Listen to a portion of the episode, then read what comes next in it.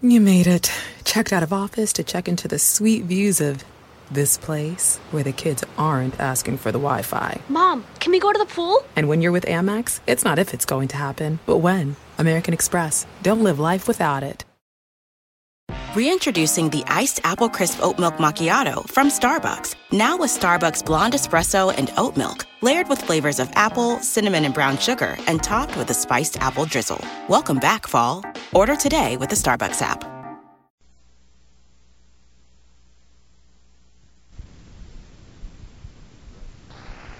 The CBS Radio Mystery Theater presents...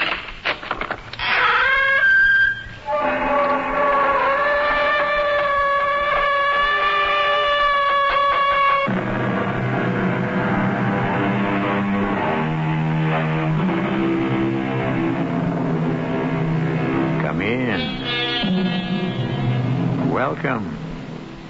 I'm E.G. Marshall. Think. You are lying on your back. There's something above you, and it has blotches on it. Your head rolls to one side. A big shape is coming toward you.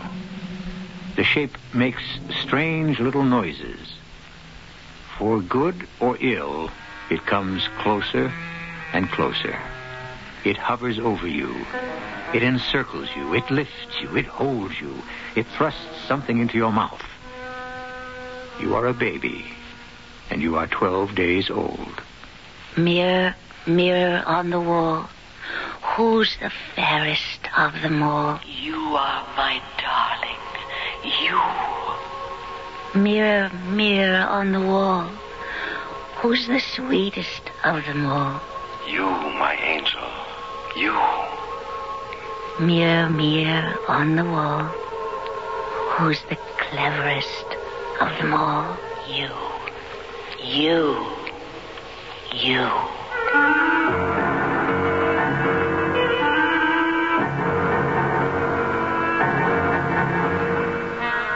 Our mystery drama, Mirror, Mirror, was written especially for the Mystery Theater by Elspeth Eric and stars Marian Seldes. It is sponsored in part by True Value Hardware Stores and all state insurance companies. I'll be back shortly with Act One.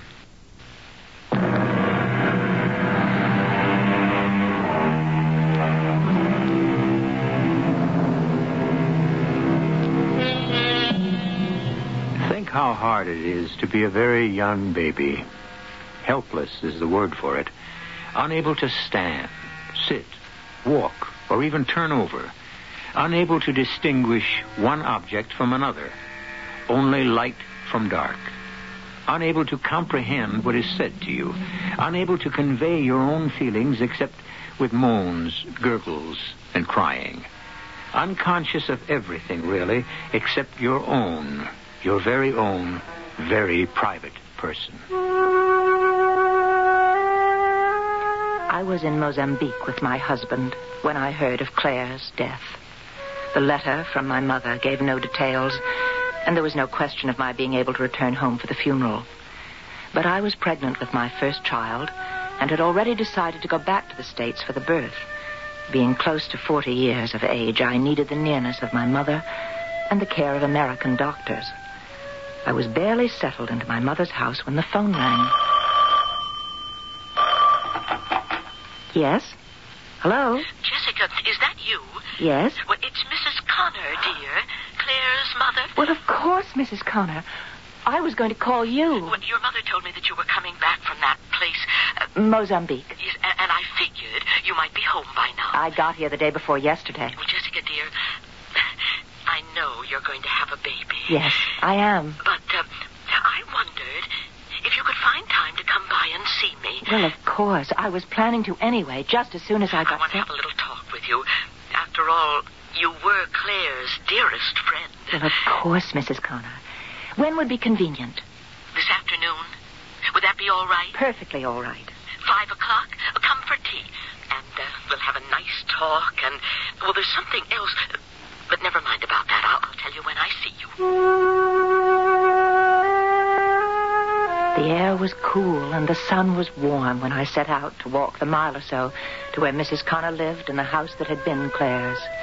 It was September, very like the day nearly 25 years before when I had originally met Claire. That was the first night at Stapleton Academy, finishing school as it was called in those days, and the main corridor was filled with laughing, chattering girls.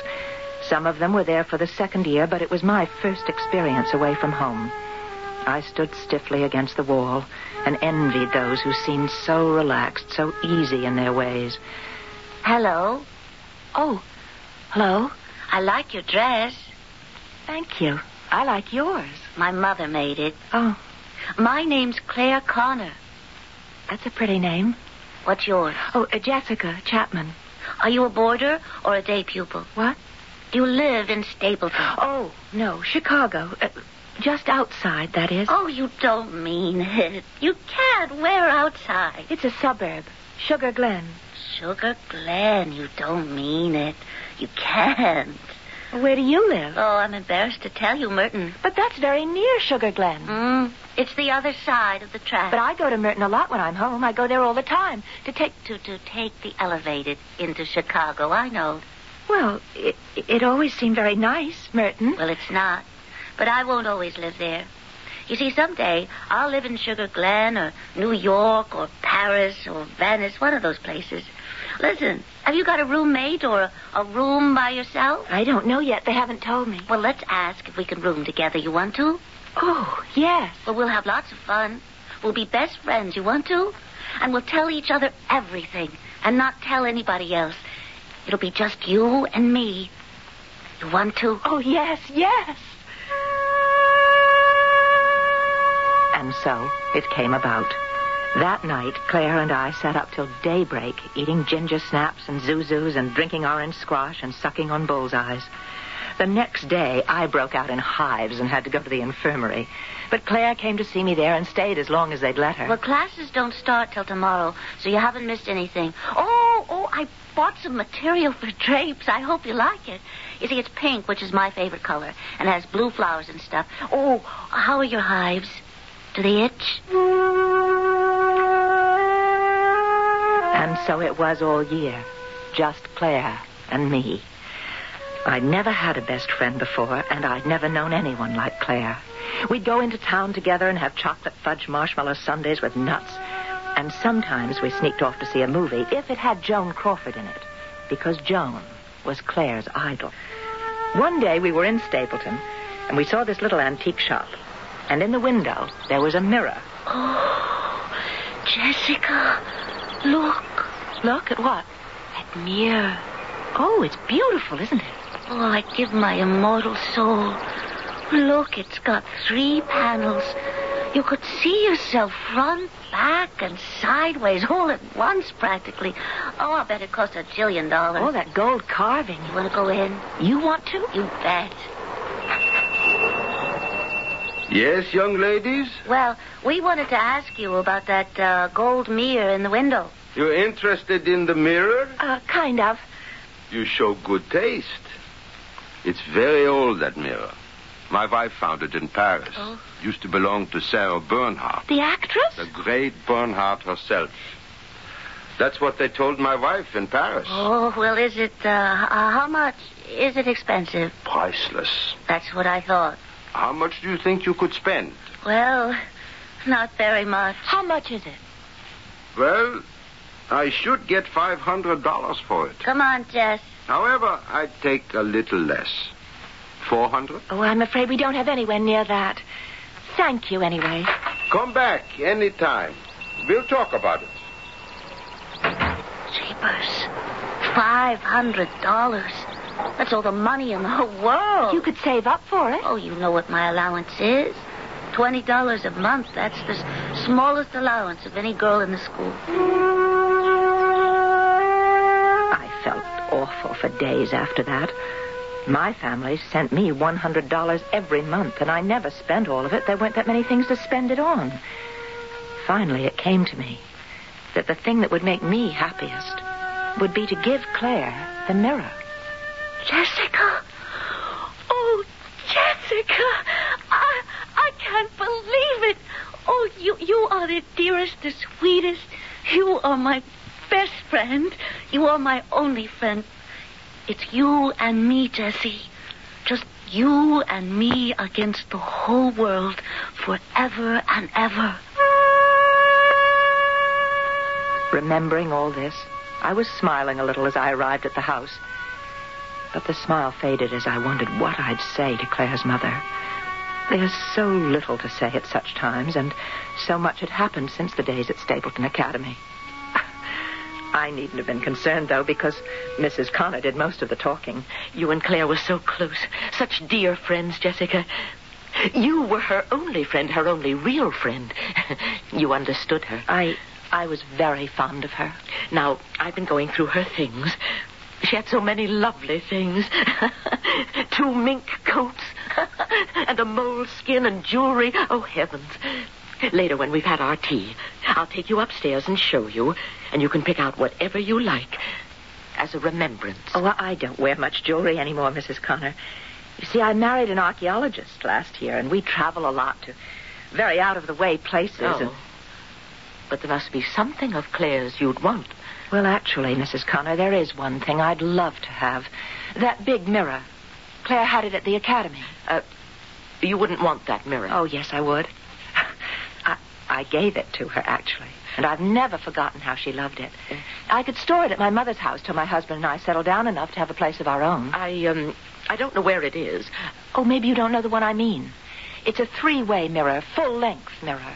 Claire loved it because she could see herself from every angle. It has a lovely gold frame. Oh, and the man who sold it to me said that it had belonged to Sarah Bernhardt. Though, of course, we never believed it. I'll have to look around for it. Well, she always kept it in her bedroom. You are going to have a baby. Is that right? Yes. Imagine, at my age. Melisande came back for the funeral. At least she did that. Her father didn't. Well, Stanley and Claire were divorced. Oh, not divorced. Oh, never divorced. He just up and left her and took Melly with him. But Melisande wanted to live with her father, Mrs. Connor. Yes, and after all Claire did for her. From the instant the child was born, she raised her exactly the way she'd been raised herself, with all the care and attention. Melly was never very pretty, you know, like Claire. Strange, because Claire was so lovely. And Stanley was a handsome man, whatever else he was or was not, but poor Melly. And Claire did everything for her. Clothes, lessons. The child could speak French at the age of 7. And Claire had her nose fixed. Gave her a cute little turned-up nose. And if Stanley hadn't snatched her off when he did, Claire was going to have her chin altered, shortened, sort of, to balance her nose, the way I had Claire's legs fixed. Oh, Claire had beautiful legs. Uh-huh. But she wouldn't have had if I hadn't had them broken and straightened. You had her legs broken? And straightened. It's a simple procedure. Claire was born with slightly bowed legs, unfortunately, but the operation made them absolutely perfect. Melly never had those advantages when she went to live with Stanley. When I saw her at the funeral, she had a certain chic, but it wasn't at all what Claire wanted for her. Stanley never did anything for her, not a thing. He just let her grow up. Precisely. Well, now, why don't we have our tea? I have oatmeal cookies I made myself. I just have to pop them in the oven. Remember how you and Claire loved oatmeal cookies? With lots and lots of raisins?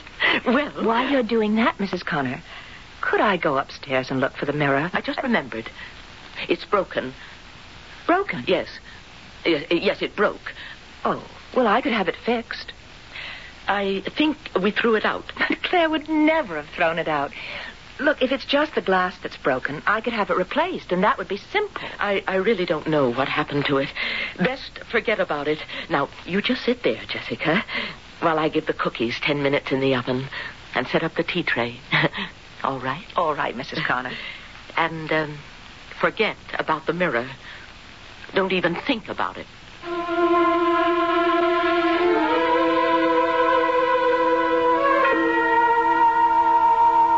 Have you ever tried not to think about something? Anything from immortality to a lavender mouse? You will find that in your striving to avoid thinking about certain things, you become totally unable to think about anything else. This is the impasse Jessica reached when Mrs. Connor said, "Forget about the mirror. Don't even think about it." We'll return shortly with Act Two.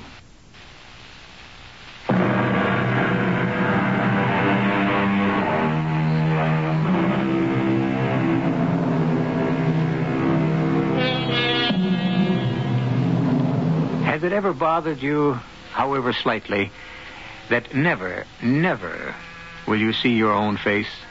Anyone else can see it, and many do every day. By sunlight, by moonlight, by candlelight, or in the glare of searchlights. But you yourself have never seen it, nor will you ever see it, except in a mirror. So I tried not to think about the mirror. I thought about Stanley. Good old Stanley. I'd known him all my life. Stanley was very handsome, with lovely manners, always had money to spend and spent it generously, and was consistently, everlastingly dull. Such a nice boy, my mother said, and I couldn't deny it. But I longed to know other boys, not so nice, maybe, but likewise not so dull. Like the boys Claire knew. How do you do it, Claire? All the boys are chasing after you all the time. You're so popular. Oh, you've got Stanley. Oh, Stanley. I want to know scads of boys the way you do. But they just don't know I'm alive. It's easy. You really want to know? Oh, I'll say the world. There's only two things you have to learn how to make a boy notice you. No fooling. You won't tell anybody else? Word of honor. Well, the first is, I had a dream about you last night. And if that doesn't work, you say, I have a bone to pick with you. I don't get it. Why would you say things like that? Because they're intriguing. You tell a boy you had a dream about him, he can't wait to find out about what you dreamed. Now, the same thing if you think you're a little mad at him. Not really mad, just sort of miffed. Comprendez-vous? I don't know if I do. Try it. You'll see. It works. Well, it didn't work for me. Maybe I didn't say it right. Most of the boys just gave me a blank stare. Once it worked, sort of, with Charlie Gale. He came up to me at the end of a dance and said, "Okay, what'd you dream about me?" And I said, "I forget." Because, of course, I hadn't ever dreamed about Charlie Gale, and I hadn't the forethought to think up some things. Charlie said, "Well, it couldn't have been much of a dream if you can't remember it," and he walked away. I never tried out "I have a bone to pick with you," because I was never really mad at anybody, not even miffed. I never got to know anybody that well. So I was stuck with Stanley, and he took me to dances and movies and parties, and everybody took it for granted that one day Stanley and I would get married. I started taking it for granted myself. But he's so good-looking, Jessie. I think he looks like John Gilbert. I guess so. And rich. I guess so. And he graduated from Princeton. Yeah. Well, what do you want? I don't know. Oh, he's crazy mad for you. He's your slave. I was very fond of Stanley. I'd always been fond of Stanley.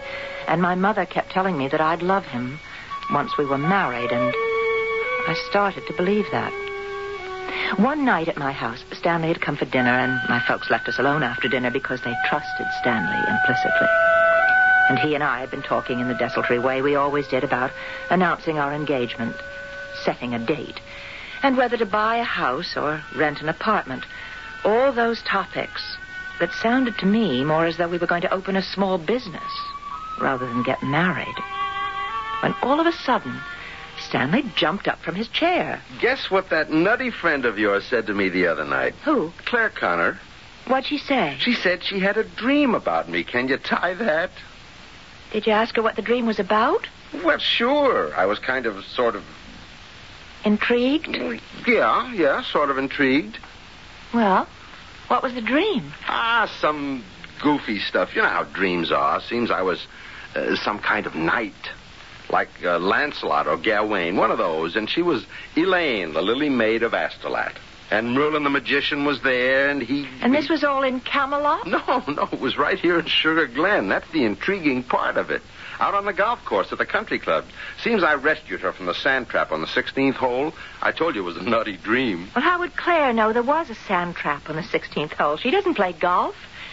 The Connors don't even belong to the club. Well, I know, but she walked around with me one day. Somebody stood her up for a date, and she didn't have anything to do. But wasn't that a nutty dream? Claire's family didn't belong to the country club. Not many people from Merton did. But I'd invited her there lots of times. Actually, I was sort of showing off. She was so pretty, so peppy. And in those days, being peppy was about the most important thing to be. And I wasn't peppy. I was shy and introverted, and lots of girls and boys, too, considered me a drip. It was very depressing to be considered a drip. But Stanley didn't think of me as a drip. He thought of me as a peach of a girl. And this made me, if not more loving toward him, at least more grateful. But then... Jessie, I've got to talk to you. What about? What's the matter? I think Claire's mad at me. What about? I don't know. That's just it. I saw her at the sweet shop this noon. She was with Charlie Gale, and they were right at the next table, and all of a sudden she leans over and she says, "I've got a bone to pick with you, Stanley Sherman." Naturally, I said, "Why? What have I done?" And she said, "Tell you later." I thought maybe she told you. No, Stanley, she didn't tell me. Not that I give a hoot, but I hate to have anybody mad at me. You know how it is. Oh, sure. I know how it is. I knew how it was, all right. And I knew I was losing Stanley. Claire's line was working on Stanley. My Stanley, who didn't have a line any more than I did. You know what Claire was mad at me about? What? Because I hadn't called her up for 2 weeks.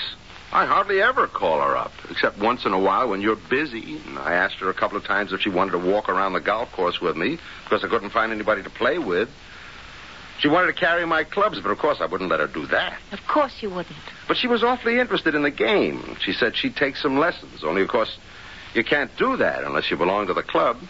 I may have said something about teaching her myself. She says I did. But if I did, I forgot. Claire didn't forget. No, and she's been feeling terrible about it. And that's what she meant when she said she had a bone to pick with me. Can you tie that? I wasn't a bit surprised when Stanley called me a few weeks later and said he had to have a talk with me. A serious talk, he said. And I knew instantly what the serious talk would be about. It would be about Claire. You're going to think I'm a heel, Jessica. No, I'm not. I don't know how it happened. I swear to you. How what happened, Stanley? I fell for somebody. Claire? How did you know? I just knew. Your best friend. I'm an awful heel. Are you in love with her? Yes, I am. Do you want to marry her? Yes. Well, then, do it. You mean it's all right with you? We were never really engaged. Well, we talked about it. That's all we ever did. Just talk. Oh. I feel so much better. I thought maybe you'd... I was so afraid that you... I just want you to be happy, Stanley. You should know that. Oh, I'll be happy, all right. You've already asked Claire to marry you? Yeah. Anyway, I said something or other. I was telling her she was a wonderful girl, so much fun and pretty, too, and I couldn't imagine any man not being in love with her. And she said, "Does that mean you, too?" And... well, I said, "Yes, me too." And she said how happy she was, and could we build a house in Sugar Glen? And I just, well, I said I thought it was a neat idea. And the more I thought about it... the neater it seemed. Yeah. Oh, Jessie, you really are a peach. There's not many girls would be so understanding. I told you. I just want you to be happy. You know what Claire said? After we got it all settled about the house and everything... you know what she said? What did she say? She said, "It'll be just you and me, Stanley.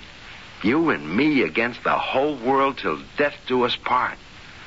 And right then I knew she was the girl for me. I I felt very little when Stanley married Claire.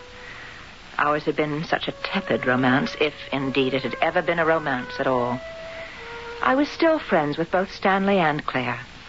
He built her a big house in Sugar Glen, and they had a Pierce Arrow and a Packard Roadster with wire wheels. They went to all the country club dances, and they gave wonderful parties in the big house. Suddenly, sitting in the drawing room of that very house, waiting for Claire's mother to serve tea, my mind jumped to the big bedroom just above me, Claire's bedroom. A big, square room with 6 windows, all curtained with white silk net with ruffles. A chaise longue with a blue satin throw covered with real Duchess lace. A dressing table holding more than 12 bottles of French perfume. A white bearskin rug beside the big canopied bed. All so different from anything she'd had before she married Stanley. Everything different. Except the mirror. And there I was, thinking about the mirror again. Well, here we are now. I brought milk and sugar and lemon because I couldn't quite remember. Now, why don't you pour? And I'll go and get the cookies. I had to let them cool for a minute, but I'm sure they're ready now. I'll be right back. The mirror. I couldn't get the mirror out of my mind. It was my strongest link with Claire. The thought of it took me back 20 years. Now, Claire was dead. I was married. I was about to have my first child. I was sitting in Claire's house, waiting for Claire's mother to serve me oatmeal cookies. And all I could think of was the 3-paneled, gold-framed mirror that I had given Claire when we were schoolgirls. I have to give them another minute to cool. They're still sticking to the pan. Let's have a cup of tea, and then they'll be ready. You pour, will you? If you want me to. Just lemon for me. All right. There you are. Oh, thank you. Mrs. Connor, about that mirror of Claire's... Oh, I'm sorry. Oh. Why do you keep talking about that mirror? Did you burn yourself? You keep going on and on about that mirror. No, Mrs. I told you to forget about it. Oh, I'm so sorry. That mirror. That cursed mirror. That mirror killed my precious Claire. That mirror killed my baby.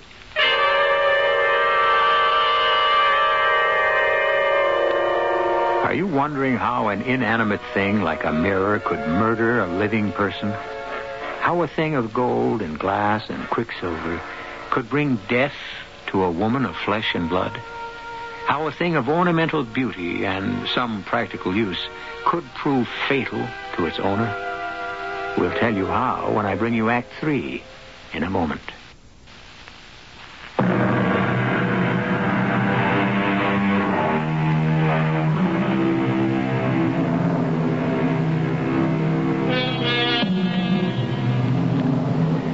Jessica, paying a condolence call on the mother of her dead friend Claire, keeps returning to the subject of an antique, gold-framed, 3-panel mirror, which she had given to Claire when the two of them were best friends at Stapleton Academy for young ladies. Claire's mother became so agitated at the mere thought of the mirror that she dropped her cup of tea. That mirror, that cursed mirror, that mirror killed my precious Claire. Oh, Mrs. Connor, I didn't know. Killed my baby. Nobody told me. Well, there were a lot of confused stories about it. None of them true. But what was true? How could the mirror... The mirror fell over on top of her. Oh, no. But how could it? I don't know. It was very old, of course, and I suppose it had got to be very rickety and unstable. It just doesn't seem possible. There was glass all over the floor. Claire was cut horribly. She bled to death. Oh, Mrs. Connor. She was all alone in the house. I'll never forgive myself for not being there. But you couldn't have known. Not possibly. You can't blame yourself in any way. Well, I came here to live with her, you know. after Stanley deserted her and Melisande went to live with him. So I moved in and we tried to make some kind of a life. I remember Claire said to me, "It's just you and me now, Mummy. Just you and me. Like when I was little." And then not to be there when that terrible mirror killed her. We won't talk any more about the mirror, Mrs. Connor. I am so sorry that I kept bringing it up, but I didn't know that it had any... You won't want the mirror now, will you? Well, we'll just forget all about it. I think that would be best. Well, now, tell me about yourself. You're going to have a baby? Yes, at my age. I hope it's a little girl, a pretty little girl, that you can dress up in lovely clothes and teach all sorts of things. How to get along in the world. It's not easy for a woman, you know, as I used to tell Claire. Oh, I don't think it's easy for anybody. Oh, maybe not, but especially a woman. Oh, heavens, I completely forgot about the cookies. Never mind about the cookies. I ought to be getting on home. Well, I could wrap some up for you to take with you. No, never mind. I think you need to be alone right now. I'm afraid I've upset you. Oh, that's all right, my dear. You didn't know. I'll come back another time. If you do that, dear. And we'll talk some more about Claire.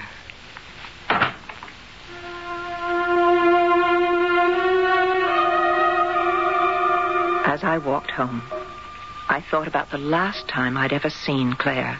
It was a very special visit, because I had something very special to tell her. I found her in her big, airy bedroom, standing in front of the three-way mirror.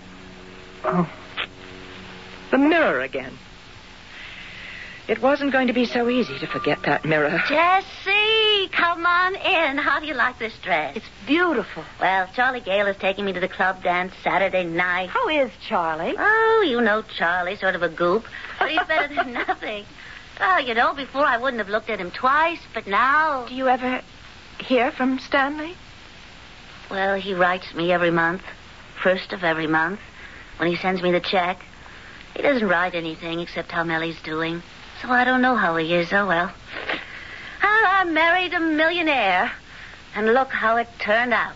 Claire, I've come over on purpose to tell you something. Oh, what? I'm getting married. You what? It's true. I'm getting married.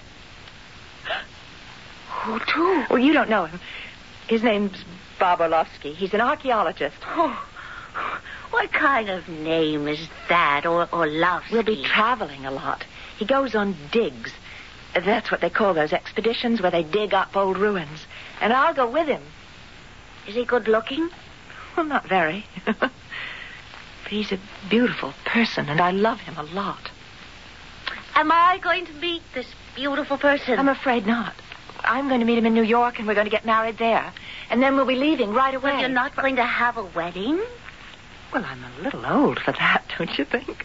No, we'll just get a judge or somebody like that to marry us, and then we'll be off the next day. But doesn't your mother want you to have a wedding? She doesn't care. I think she's so happy to get me off her hands. Aren't you ever coming back to Sugar Glen? Well, eventually. Maybe. We don't know. Oh, well, we'll probably visit from time to time. Well, what'll I do without you? You'll be all right.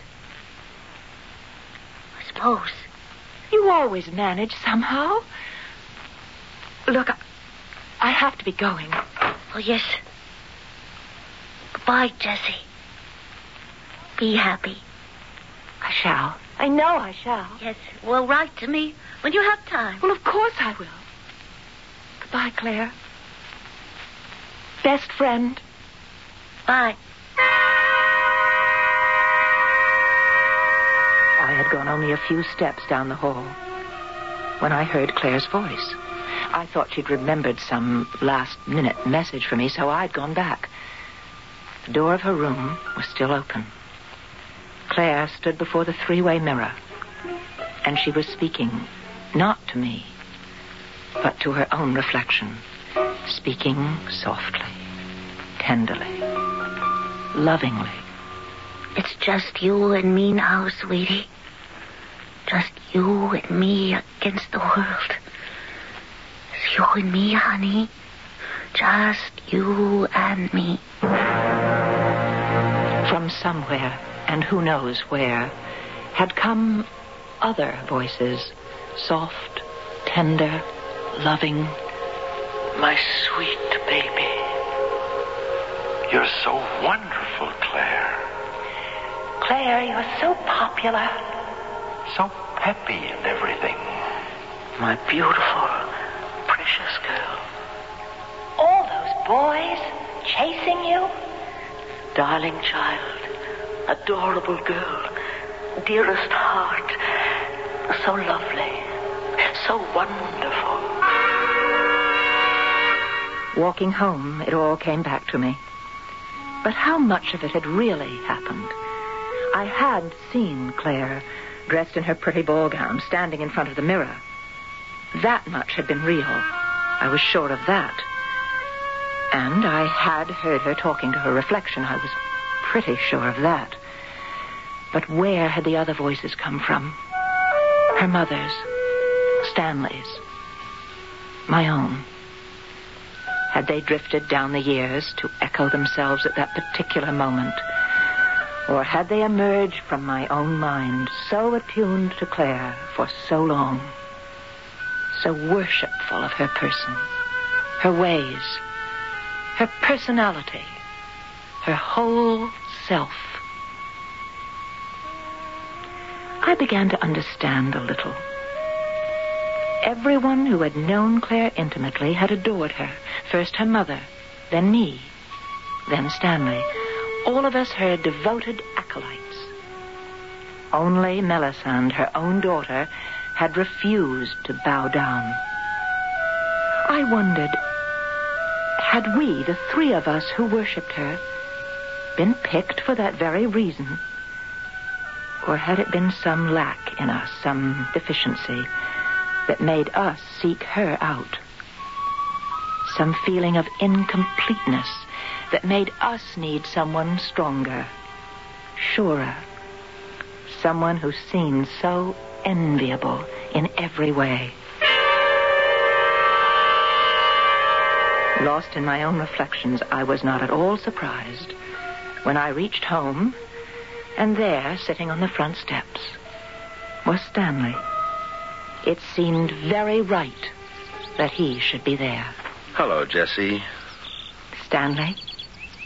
I heard you were in town. I'm going to have a baby. Yeah. I heard that, too. That's wonderful. I think so. How are you, Stanley? Oh, same as usual, I guess. How's Melisande? Great. Melly's just great. Oh, good. I'm glad. Could we sort of sit down on the steps, talk for a few minutes? We can go inside. No, this is all right. Unless you'd rather. No, this is... Okay. Swell. Well, you look wonderful. Absolutely wonderful. It's being pregnant, does it? Really? No. Being happily married is what does it, but being pregnant is extra. Yeah. I sure missed the boat with you, Jessie. Oh, we wouldn't necessarily have been happy, married to each other, Stanley. Maybe not. I ever tell you why I left Claire? No, you didn't. I'm not very quick at catching on to things. It took me about a year to find out why Claire married me.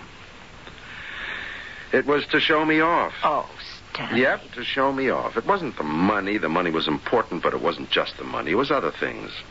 Now, you may not agree, but I'm not bad looking. You're very handsome. Well, I was. You still are. And that was important to Claire. She was always after me to get my suits made in London, Bond Street, that sort of dribble. And I wasn't allowed to wear the same suit 2 days in a row. That's hard. And it was important to Claire that I had, well, what you'd call good manners. You always had good manners. I remember very well. I was brought up that way. I didn't have anything to do with that. And she liked it that I could speak good French. But that was because I took French in school, 6 years of it. It wasn't my fault I could speak good French. It didn't have anything to do with me. And I knew a lot about food, Well, my mother knew a lot about food, so naturally I... Claire didn't have a chance to learn all those things while she was growing up. But those things didn't have anything to do with me. They were all learned things. Do you know what I'm talking about? Yes, Stanley, I do. I got the feeling like some tailor's dummy ordering fancy food and perfect French. Stanley, that's really very funny. So, I left. And Millie went with you? Yes, because she was turning into a little dummy, too. I mean, a little mannequin with perfect clothes and perfect manners. Yes, and a perfect French accent. Yeah. And she couldn't stand it either. Do you know where I've just come from, Stanley? No, where? Your old house. The one you built for Claire. I went to see Mrs. Connor. She wanted to talk about Claire. I ought to go see her, I know. But I didn't even go to the funeral. Nellie went. Mrs. Connor told me. And she told me the awful way Claire died. Yeah, that was pretty awful, all right. And it was especially awful for me, because I gave her that mirror. I know. When you were in school together, she loved that mirror. It's so hard to see how it could have fallen on her. I mean, it was very sturdy, you know, even if it was old. What do you mean, fell on her? The mirror fell over on her and cut her. Oh, didn't you know? You must have. She bled to death. It didn't fall on her. Mrs. Connor told me. She smashed it. She put her fist through it. You can't mean that. How do you know? Well, Millie told me. Millie saw the mirror. 3 big holes, one in each panel. But she was cut all over. No, she wasn't. Just the main artery in her right wrist. The mirror was still standing when they found her. Why? Why would she do a thing like that? I don't know. I'm not much good at figuring out things like that. But I know what I think. What do you think, Stanley? I think she just got tired of looking at herself in the mirror and nobody looking back at her.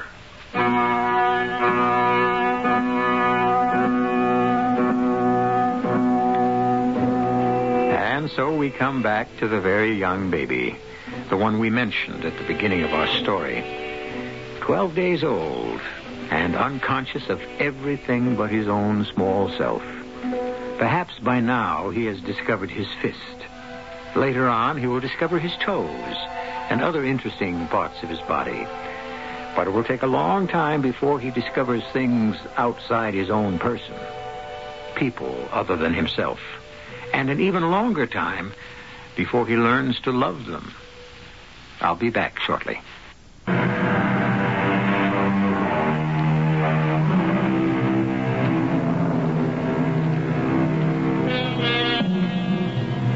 What we have tried to tell you is the story of a narcissist, someone eternally in love with himself. In this instance, herself. All of us are susceptible to this affliction. We all continue to dote on ourselves long past the age when we should be turning our interest elsewhere. But we never do completely. And the result is that the world is largely populated by very large babies, by children grown old. Our cast included Marian Seldes, Carmen Matthews, Marian Haley, and Nat Poland. The entire production was under the direction of Hyman Brown. And now, a preview of our next tale. Good Lord. Oh, no. Not again. Our room's been ransacked. What a mess. Every drawer open. Look what they've done to our clothes. Oh. Well, at least they've left us something. Not like before when I lost everything I owned. Yeah, well, we'll soon find out what they did take. Let's see. Not interested in my jewelry or the pocket radio. You'd think someone might take that. They busted open this suitcase, but the traveler's checks are still here. Peter, I haven't missed anything yet. Ooh, but it's a nasty feeling to have someone paw through your personal things. Oh, you know what they were looking for. Now, where did you hide it? What, Peter? Our most important piece of evidence, your photograph of the painting. I told you, it's in a very safe place. You have the photograph. Radio Mystery Theater was sponsored in part by Buick Motor Division. This is E.G. Marshall inviting you to return to our Mystery Theater for another adventure in the macabre. Until next time, pleasant dreams.